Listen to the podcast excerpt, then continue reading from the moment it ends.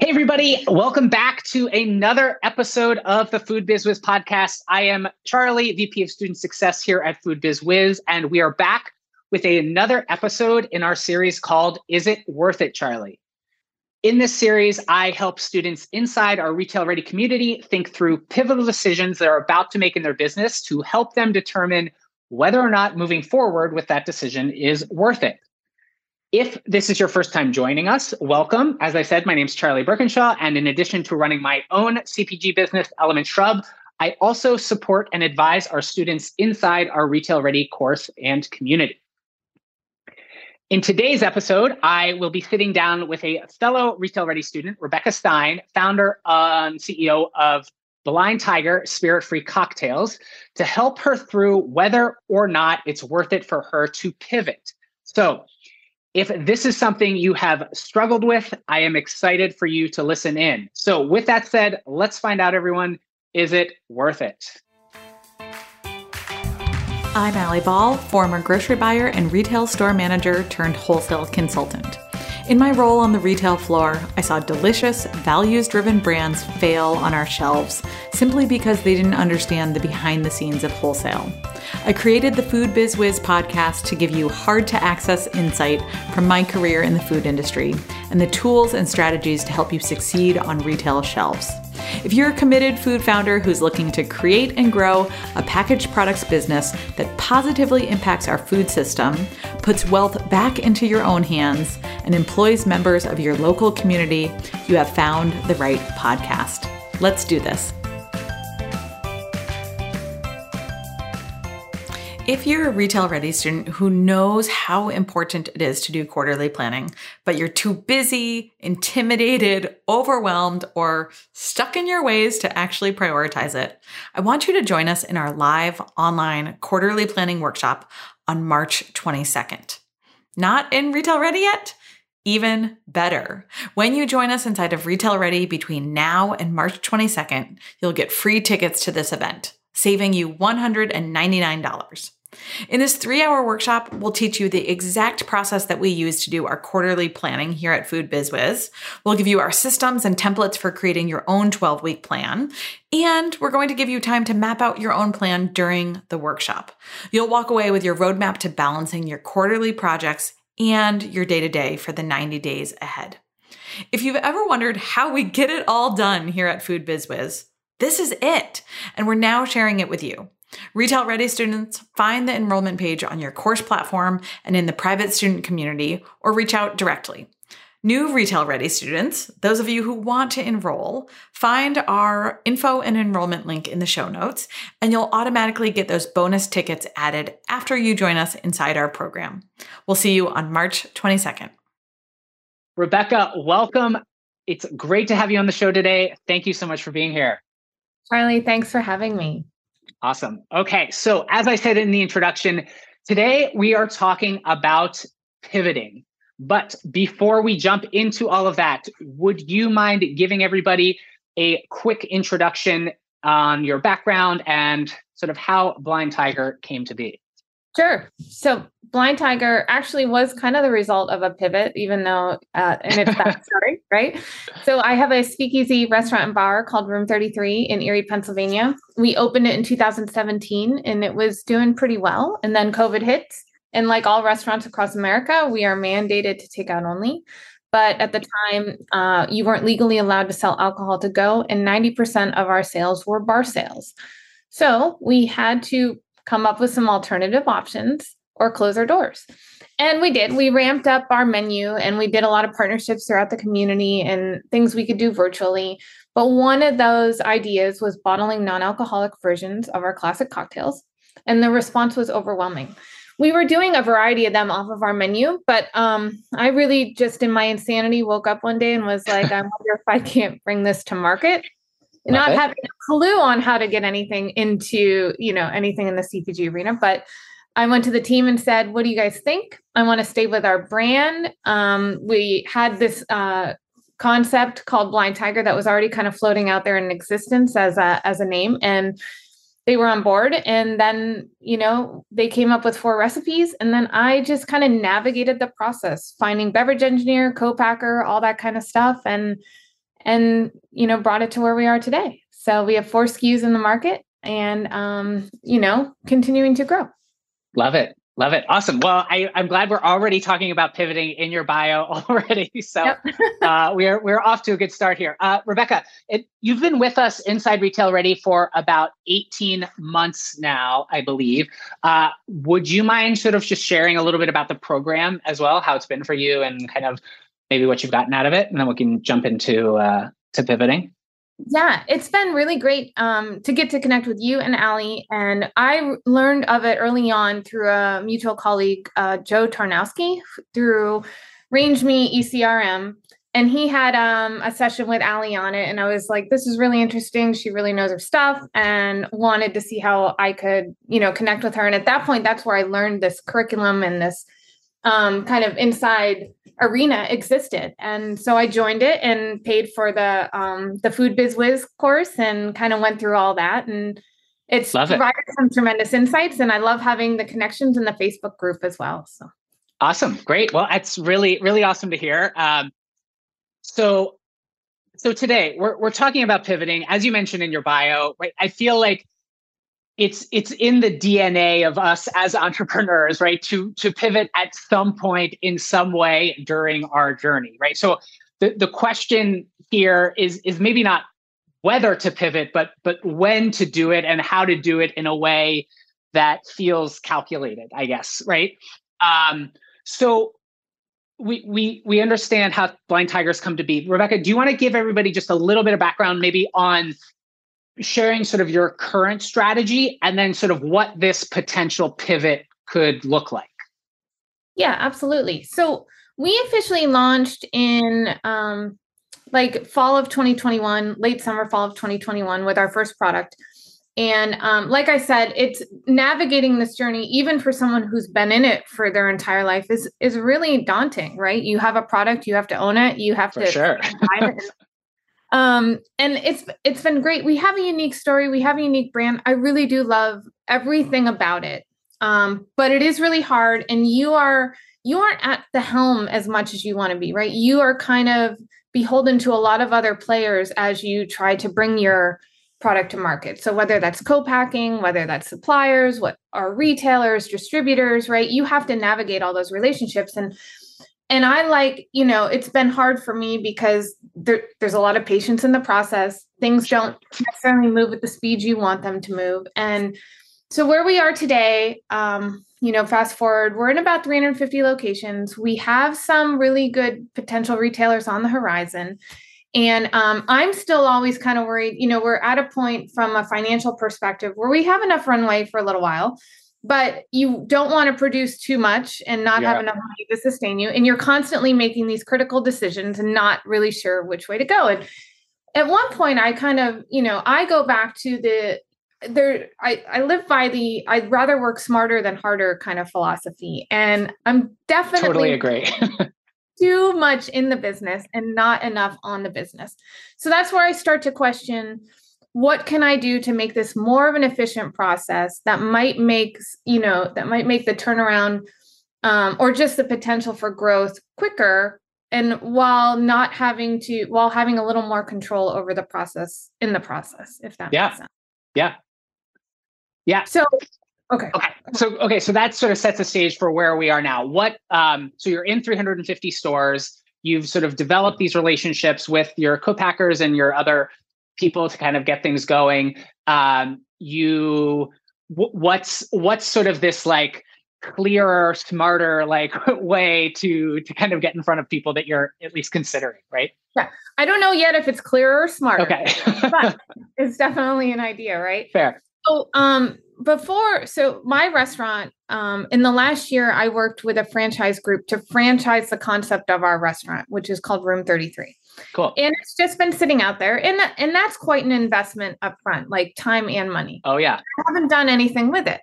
And i've worked with a couple of different groups uh, over the last several months that were kind of like oh we kind of see your brand together like speakeasy meets blind tiger and how do, how does that look So I've spent the last few months kind of trying to figure out somewhat of an outline for this process. And one of the things that I've conceptualized is moving everything under the Blind Tiger name, creating that franchise, but with the speakeasy style restaurant, and then combining it with the Blind Tiger product, which helps Blind Tiger in some regards, right?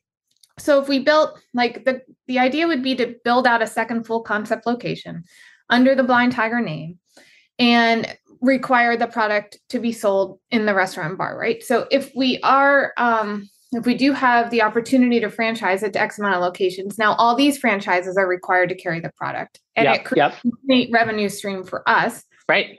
While also hopefully like a push pull so, sort of method, right? Yeah. We're pushing it out there, and, but then we're pulling people in through the speakeasy and kind of building the brand twofold.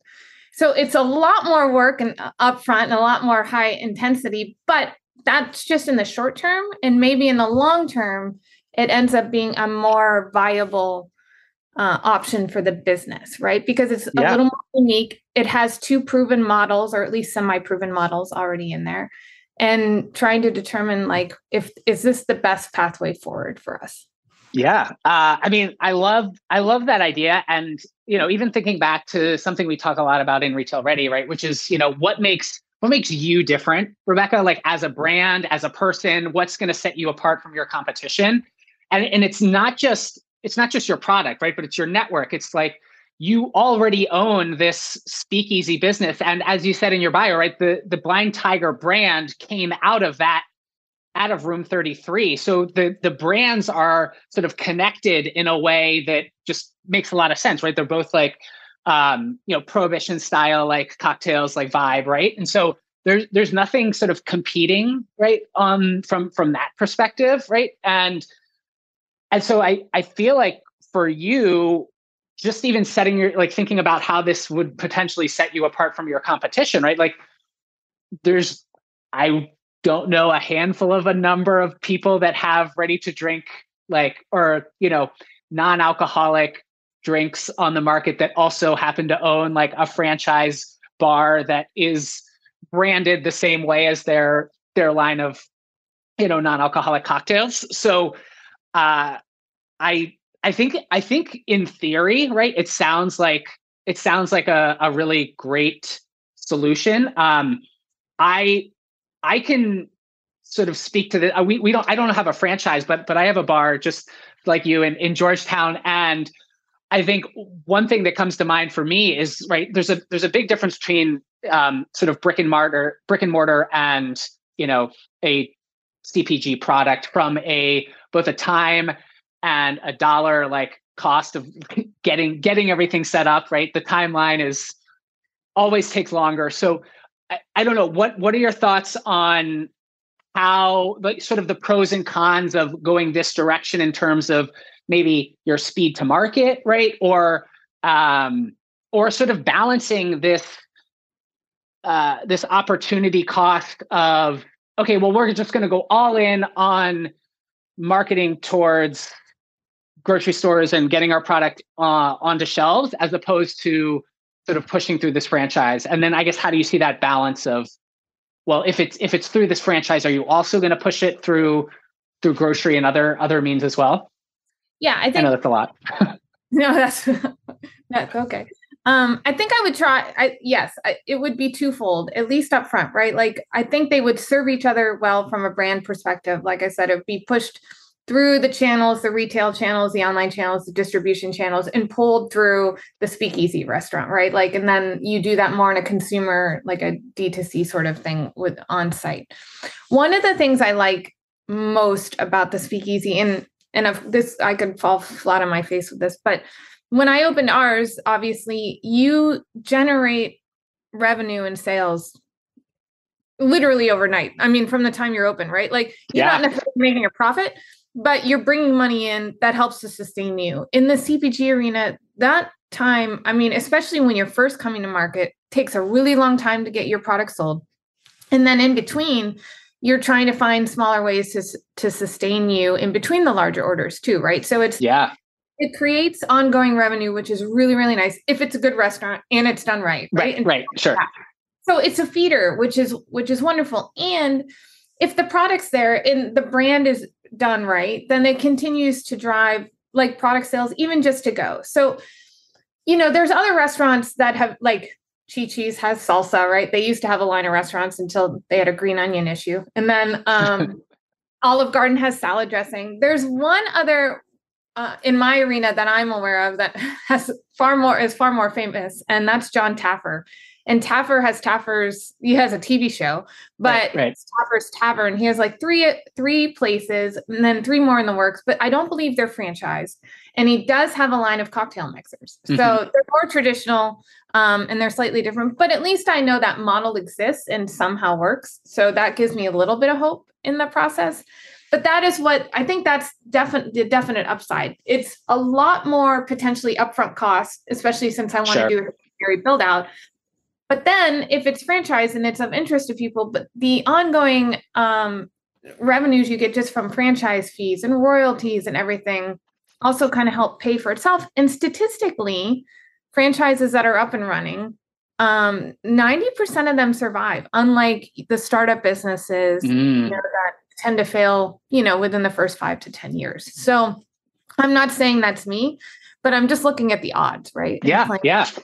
No, I mean, that's de- looking at the data is super, super important, right? So, so speed to market, right? There's this balance of, um, yeah, maybe, maybe it takes a year, 18 months, whatever, to get the, the actual building set up, but your cash flow after that, uh, I mean, that makes a lot of sense, right? You're, um, and I think frankly, like food service is a category that's like often overlooked by brands at the beginning to help keep their keep their cash flow going. And then if you happen to be vertically integrated with that brand that you're doing uh doing business with right then right all the all the all the better. Yeah.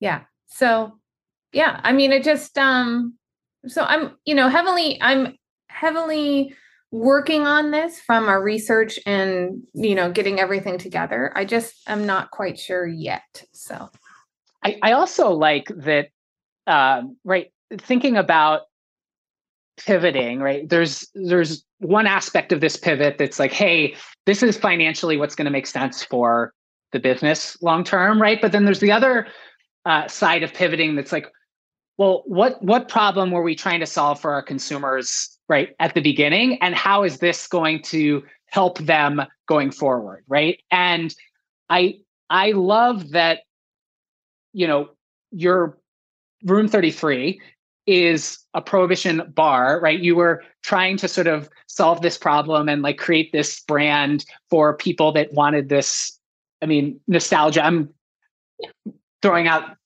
you know things here but um and but and you're doing the same thing through your cpg brand. So you you have sort of the same audience right? And when so you're you're not going you're not going away from your audience by doing this right right right yeah no and that's kind of the intention too and one other thing that serves it well is and I think we might have talked about this off before we we started this program, but speakeasies drive inclusivity, right? Like my um my beast vision is to create in- inclusivity for all. Like that's my driver. And I think that with Blind Tiger, both as a non-alcoholic and both as a mixer and having the bar restaurant, the combination of the two does still address the problem and that's creating more opportunities for people whether they want to drink or they don't right like it's just yeah. kind of creating that more inclusive environment i love that so even though speakeasy is like underground in nature and technically known for like its really distinct craft cocktails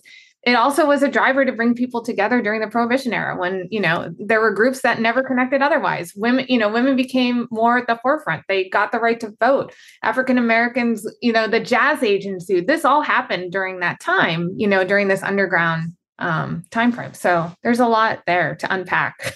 I love that. And I, I mean i love i mean we're we're in the non-alcoholic space obviously with with element shrub and our the fountain inn in dc we have non-alcoholic drinks that that use our shrubs. And i think you know we're seeing more and more bars especially in this non-alcoholic mixer spirit community right? This push towards inclus- inclusivity and getting bars and restaurants to get on board with you know having a menu that caters to to everybody right and i think if you have the ability to push that through the franchise and through through the CPG side of the brand as well, I think that's that's that's really cool. Um, I love it. Thanks.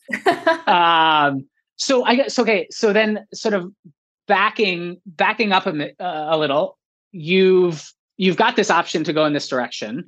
Um, what what happened? Like just being devil's advocate, what happens if you don't go in this direction? And you know, what does that look like? And and how what what's the opportunity cost there in terms of all this money that you would invest in building out this new franchise versus like taking that money and putting it towards uh, just focusing on CPG, right?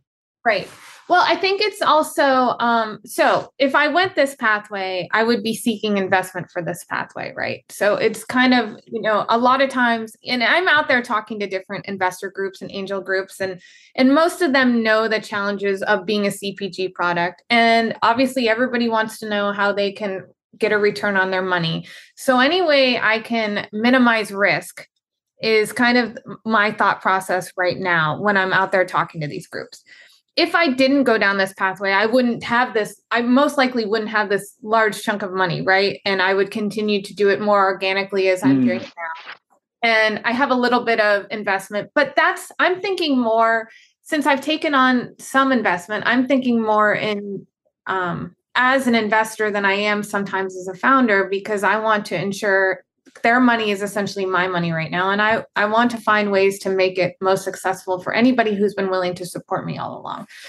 And I know statistically um, startups, you know, statistically they fail. And I would hopefully I'd rather not if I don't have to. And but that's right. finding so, a different pathway forward then that's kind of what I'm looking for. Yeah. So hedge your bet. And, yeah. Yeah, and and I say this knowing I haven't gotten to the point where I think the product alone couldn't succeed. Mm-hmm. Um, it's just hard. It's really, really hard, and you all know how hard it is. And yeah, and yeah, how, it's like, super hard. yeah, and how long do you want to continue that road, and what does that road look like for each of you? Right.